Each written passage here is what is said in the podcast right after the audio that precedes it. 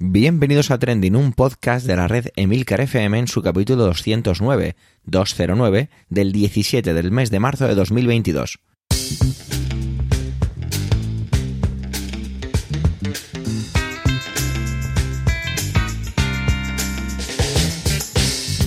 Trending es un podcast sobre lo que pasa, sobre lo que ocurre, sobre las noticias que pueblan las redes sociales. Todo ello con opinión y siempre con ánimo de compartir. Por ello somos varias voces, aunque yo, Javier Soler, haga de presentador. Trending es tu podcast de noticias semanal. Adelante. Empiezo con una frase hecha, con la típica frase de hay que ver cómo pasa el tiempo, qué deprisa pasa. Y es que hace ya 18 años del fatídico día del 11M. Lo recuerdo bastante bien. Y es que tuve la desgracia de perder a una compañera de universidad y de la suerte de que mi madre se quedara dormida y no cogiera el tren que cogía todos los jueves para ir a Madrid. Os dejo con su análisis por parte de Manuel, con este título, Los 18 años después del 11M. Adelante, Manuel.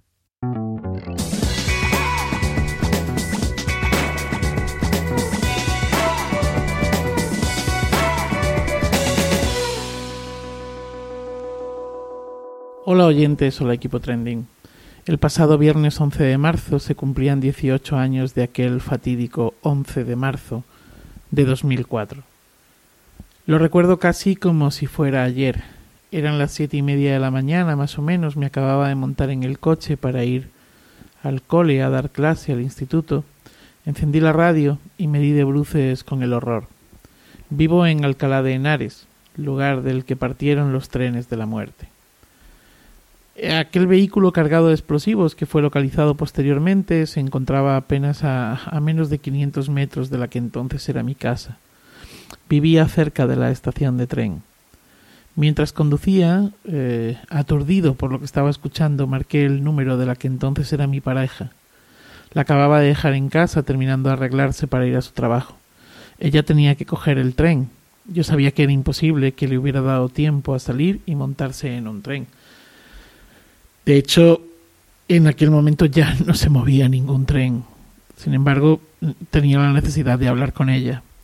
Recuerdo su voz, recuerdo su estupefacción. Eh, fui yo quien la sacó de aquel amanecer cotidiano.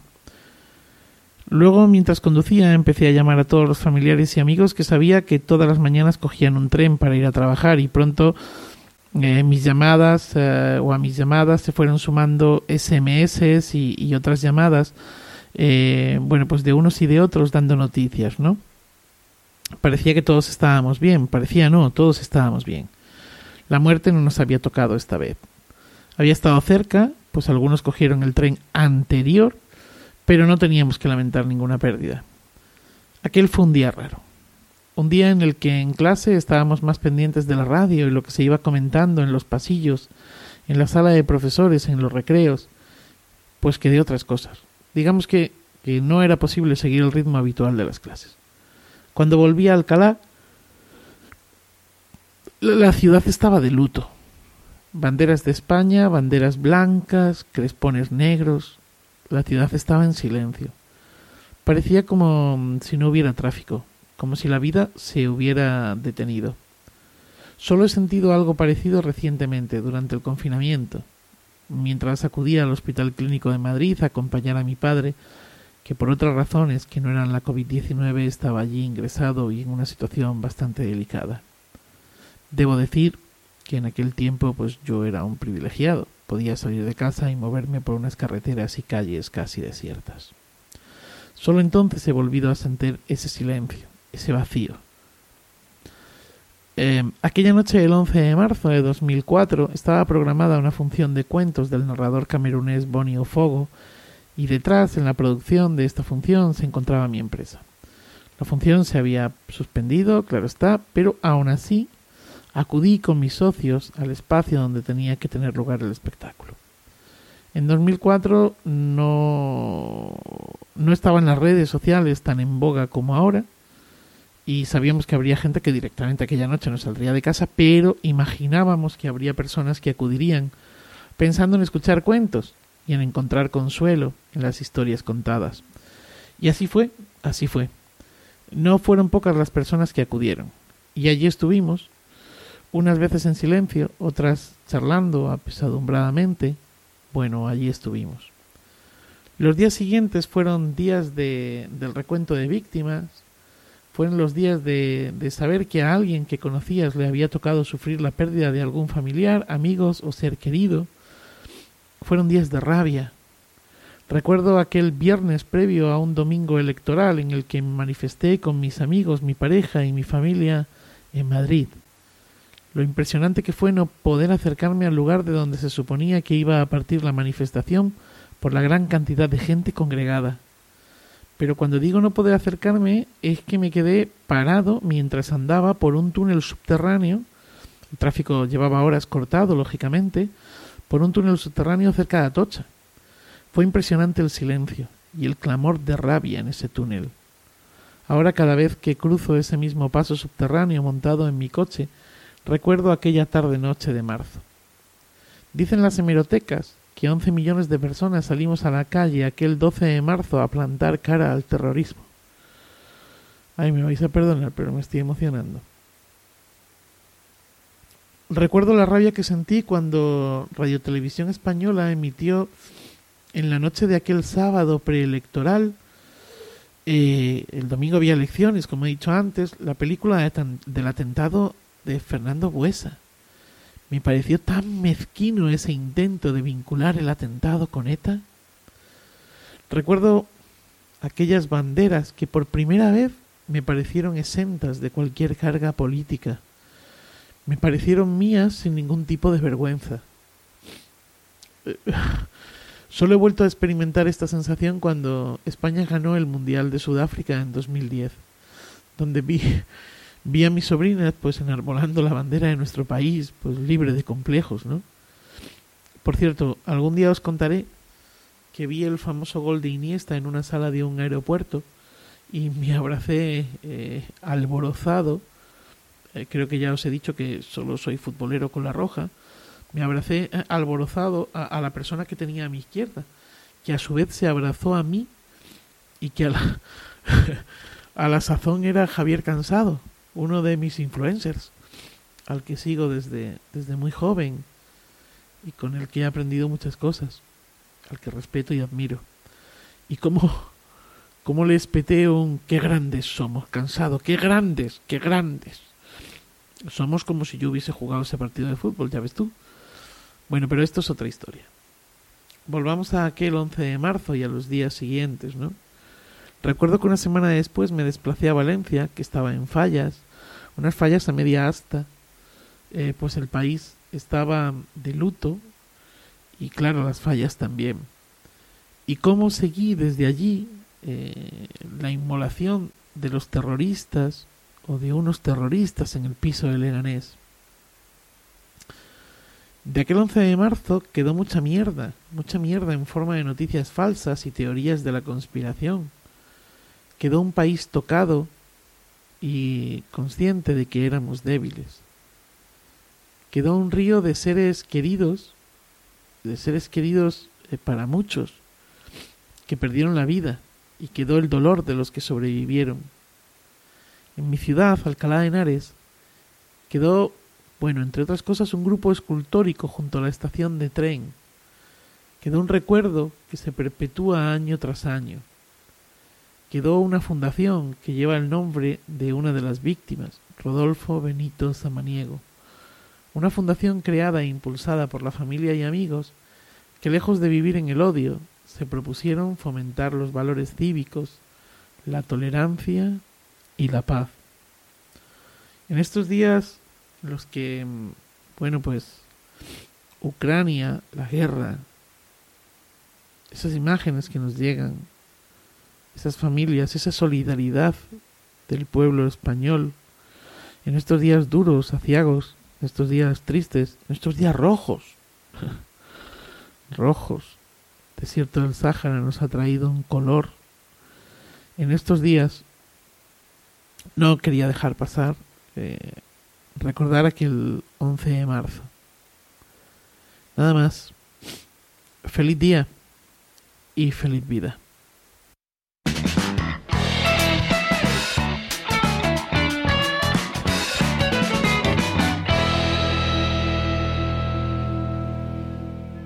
Antonio nunca va a perder la capacidad de sorprenderme. Cuando mandó el título de su intervención no entendí absolutamente nada. Me puse a escucharla y dije, vale, ok, fenomenal. Y resulta que hay una carta, una carta dirigida al sultán turco por parte de los cosacos, atención cómo se pronuncia esto, que no tengo ni idea, que es Zapórogos. Y mm, Antonio nos ponía en, en, Discord, nos decía, cuidado, porque igual no es muy buena idea tocar las narices a los ucranianos de Zaparocia. Bueno, vamos a ver qué os parece su intervención. Adelante, compañero, adelante, Antonio.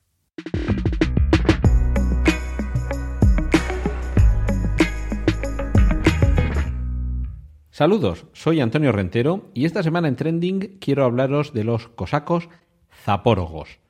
Zaporizhia es una zona de Ucrania de la que quizá hayáis oído hablar en estas eh, últimas semanas, por desgracia, debido a la invasión que sobre el país ucraniano está llevando a cabo Rusia. Pero el capítulo al que me voy a referir hoy para explicar un poco algunas de las peculiaridades sobre los habitantes de esa zona, nos retrotrae a muchos años atrás, en concreto a los años entre 1880 y 1891, en los que el pintor Ilya Repin logró terminar, porque ya viste que le, le costó 11 años, terminar un cuadro, un óleo titulado Cosacos zapórogos escribiendo una carta al sultán. Narra un episodio que ocurrió en 1776 y que cuenta cómo respondieron los cosacos zapórogos ante una carta del sultán Mehmed IV de Turquía. Creo que eh, si hoy os cuento en qué consistió este intercambio de cartas, podréis haceros una idea cabal de qué clase de gente estamos hablando. Gente que se toma algunas veladas amenazas y las intenciones del invasor extranjero de una forma muy particular. Y sin duda nos puede ayudar a comprender cómo algunos de los habitantes de Ucrania se pueden estar tomando la circunstancia por la que desgraciadamente están atravesando. No hay un testimonio Mm, fiel y literal de, esta carta o de este intercambio de cartas, pero sí que se ha ido recogiendo por la, por la sabiduría popular y por algunos registros que de hecho la copia más antigua de esta carta es del siglo XVIII. Pero bueno, nos vamos a ambientar en el año 1676, cuando el Imperio Otomano está intentando expandirse por las zonas colindantes europeas y encuentra resistencia al llegar a esta zona de la actual Ucrania el sultán Mehmed IV del Imperio Otomano dirige la siguiente carta a los, eh, a los cosacos. Y ya a partir de ahora, entre comillas. Sultán Mehmed IV a los cosacos de Zaporizhia. Como sultán, hijo del profeta Mahoma, hermano del sol y de la luna, nieto y virrey de Dios, regente de los reinos de Macedonia, Babilonia, Jerusalén y Alto y Bajo Egipto, emperador de emperadores, soberano de soberanos, caballero extraordinario jamás vencido, firme guardián de la tumba de Jesucristo, fideicomisario y elegido del mismísimo Dios, esperanza y confort del pueblo musulmán, cofundador y gran defensor del cristianismo, os ordeno, cosacos zapórogos, que os subyuguéis a mí de manera voluntaria y sin resistencia alguna. Os mando, además, desistir de seguir incomodándome con vuestros ataques. Firmado sultán Mehmed IV del Imperio Otomano. Ahora os pediría que entrarais en Internet y que buscarais el cuadro Cosacos Zapórogos escribiendo una carta al sultán, para que os pongáis en situación.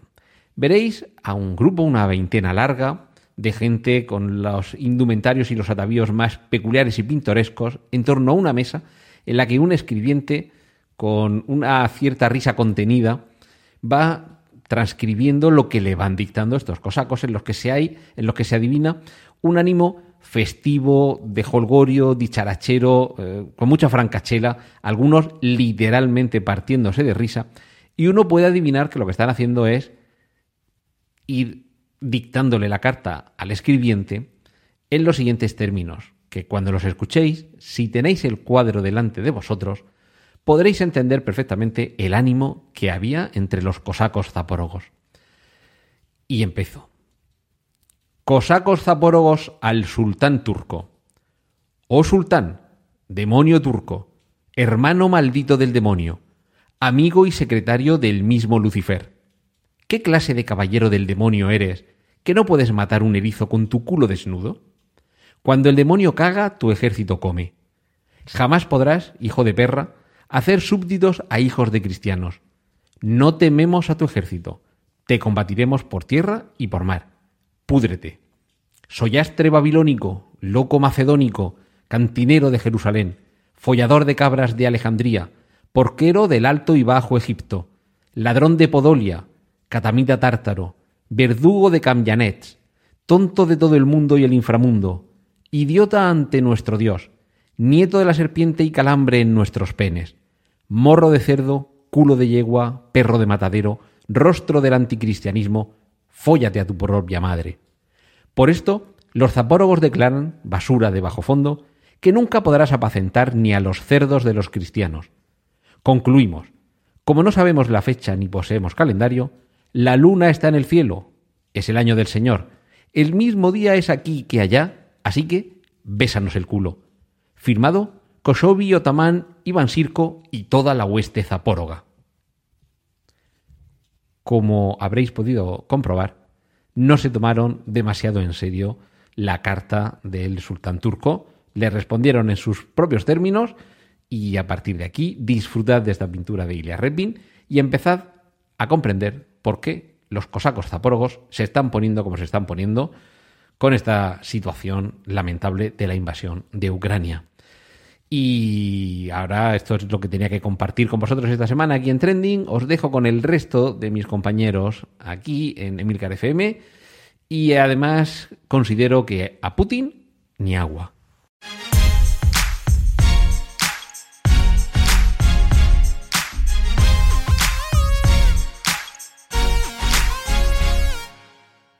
En esta ocasión no estoy enfadado. Estoy agotado. No sé si es mejor, no sé si es peor, pero esa sería la, la conclusión final y ni siquiera he empezado mi intervención, porque esta realmente es una no intervención. Y es que es eso, estoy agotado. Leer las noticias, ver lo que pasa en el mundo, ver todo lo que acontece, lo que nos rodea, me ha absorbido totalmente la energía durante esta semana, durante estas últimas semanas. Desde el lunes estaba buscando porque quería traer algo, quería traer algo que rompiera, que fuera diferente, no pretendo tener una labor puramente o meramente de entretenimiento. Sé lo que es este podcast y sé lo que se espera de él.